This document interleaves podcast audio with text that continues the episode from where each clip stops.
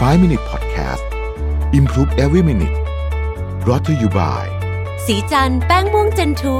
คุมมันนาน 12 ชั่วโมง ปกป้องผิวจาก PM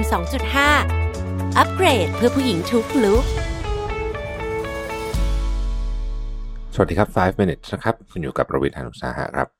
วันนี้มาคุยเรื่องของชื่อบทว่าปริมาณขั้นต่ำสุดที่ใช้แล้วเห็นผลนะฮะคือหนังสือยังอยู่ที่ sweet spot นะครับห นังสือเล่มนี้เขาก็เล่าบอกว่า ถ้าเราใช้ชีวิตเนี่ยเหมือนกับแบบวิ่งมาราธอนทุกวัน คือตื่นมาก็วิ่งมาราธอน ตื่นมาก็วิ่งมาราธอนนะครับ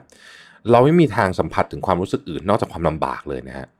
คือการวิ่งมาราธอนหนึ่งครั้งเนี่ยนะครับโอ้โหเสร็จแล้วเนี่ยมันต้องพักฟื้นเนาะนอกจากบางคนที่แบบวิ่งทุกทิตมีนะฮะมีแต่ว่าน้อยมากอะคือคนส่วนใหญ่นี่ต้องบอกว่า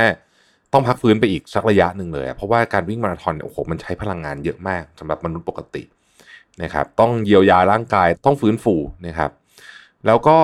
มันก็จะมีกระบวนการคือมันก็จะมีตารางเลยว่าวันนี้ต้องทำอะไรนะฮะเดินคลายกดแลคติกอะไรพวกเนี้ยนะฮะแต่หนังสือเล่มนี้บอกว่า วิ่งมาราธอนเนี่ยยังมีแผนเลยวิ่งเสร็จต้องทำยังไงให้เหมือนกับเยียวยาร่างกายเนี่ยแต่เราเนี่ยถ้าเราจะวิ่งมาราธอนแบบทำงานทุกวันเนี่ยเราไม่มี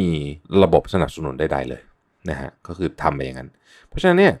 แทนที่จะวิ่งมาราธอนติดต่อกันโดยมีเวลาพักฟื้นแค่เล็กน้อยเนี่ยเราสามารถเรียนรู้ที่จะเคารพจังหวะของธรรมชาติ และดำเนินชีวิตเหมือนกับต้นมะละกอ ต้นมะละกอเนี่ยจะออกลูกอะนะฮะดกปีหนึ่งแล้วก็จะไม่ออกหรือออกน้อยอีกหนึ่งปี แล้วก็จะออกลูกดกปีหนึ่งเนี่ยนี่เป็น wisdom จากต้นมะละกอนะคือเราสามารถใช้ชีวิตนะครับ แบบนี้จำได้ไหมว่าตอนเรียนเนี่ยมันมีสิ่งที่เรียกว่าค่าพัก เราก็พักจริง นะตอนเรียนเราพักจริงนะครับ แต่ว่าเวลาทำงานเนี่ยบางทีเราไม่ได้พักแม้แม้แต่ตอนพักเราก็ทำงานด้วยนะครับอีกสิ่งหนึ่งที่เราเรียนรู้จากนักวิ่งมาราธอนและต้นมะละกอคือจังหวะที่สม่ำเสมอนั้นสำคัญที่สุด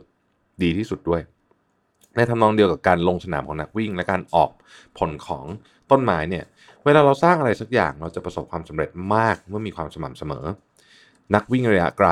จริงๆไม่ต้องระยะไกลหรอกระยะสั้นด้วยเนี่ยนะครับ ก็มีแนวโน้มจะชนะการแข่งขันมากขึ้น ถ้าพวกเขาวิ่งแต่ละเมตรด้วยฝีเท้าที่สม่ำเสมอ คนอยากเดินเท้าข้ามอเมริกานะครับมีแนวโน้มจะทำภารกิจสำเร็จมากขึ้น เร็วขึ้นเมื่อพวกเขาเดินในระยะทางที่เท่ากันทุกวันไม่ว่าฝนจะตกหรือแดดจะออก เรื่องนี้เคยเกิดขึ้นกับการสำรวจขั้วโลกใต้ด้วยนะครับหลายท่านน่าจะจำเรื่องนั้นได้นะฮะนั่นหมายความว่าพวกเขาต้องพยายามเดินให้ได้สมมติว่า 30 กิโลนะครับในวันที่ยากลำบากอากาศไม่ดี มีแต่ขึ้นเขาขนาดเดียวกัน วกเขาต้องหยุดพักทันทีที่เดินครบ 30 กิโล ในวันสบายๆ ที่อบอุ่นที่มีแต่การเดินลงเขาที่การเดินอีกสัก 10-20 กิโล สามารถทำได้ แต่พวกเขาต้องหยุดพัก การทำแบบนี้ดีกว่าการเดินวันละหลายชั่วโมงจนมืดค่ำตอนใกล้ครบกำหนดเส้นตายซะอีกนะฮะเราทำได้เต็มศักยภาพที่สุดที่ก้าวไปข้างหน้าทุกวันแบบสม่ำเสมอนะฮะผู้เขียนเนี่ยบอกว่าเอาหลักการนี้มาใช้ในการทำงานนะฮะตัวอย่างเช่น ในฤดูไม้ผลิและฤดูร้อนของ 1 ปีเนี่ยอุทิศให้กับงานเขียน โดยจะเขียนแค่วันละประมาณ 600ถึง1,000คำเท่านั้นนะครับพยายามเขียนให้ทุกวันวันไหนยุ่งมากโอ้ยต้องเดินทางไปบรรยายมีประชุมนะอะไรอย่างเงี้ยก็จะหาเวลาเขียนให้ได้ แล้วก็หยุดทันทีที่ครบ 1,000คำนะครับในวันสบายๆนะฮะก็เขียน 1,000คำแล้วก็หยุดจะไม่ลากต่อไปหน้า 2 หน้า3นะครับเออ เขาบอกว่าถ้าเกิดว่าวันไหนเนี่ย เขียนแบบหลาย ๆ พันคำหลาย ๆ หน้าเนี่ยนะฮะพอทำติดต่อสักสองสาวันเนี่ยมันเหมือนกับการพยายามจะบีบเอาน้ำออกจากฟองน้ำที่แห้งผากนะครับบอกว่า เพราะฉะนั้นเขาจึงมีกฎอันเนี้ยในการเขียนนะฮะแล้วก็มันทำให้สมองเนี่ยมีวัตถุดิบหรือว่าเหมือนกับมี imagination สำหรับวันถัดไปด้วยนะเพราะฉะนั้นนี่คือจังหวะของผู้เขียนคนนี้นะครับ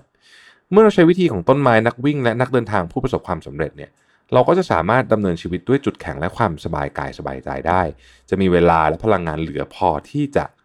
หาการเติมพลังนะครับ ดังนั้นเนี่ยประเด็นคือความสม่ำเสมอ แล้วก็เคารพจังหวะของธรรมชาติเนี่ยจึงเป็นเรื่องที่สำคัญมากๆ ผมเห็นด้วยมากนะครับ เรื่องนี้ผมคิดว่าเป็นหัวใจเลยของการทำงานที่ใช้คำว่าผาสุกแล้วกันนะ peaceful นะผาสุกเนี่ยมันเกิดขึ้นมาจากการเคารพจังหวะของชีวิตของเราเนี่ยนะครับ ขอบคุณที่ติดตาม 5 minutes นะครับ สวัสดีครับ 5 Minute Podcast Improve Every Minute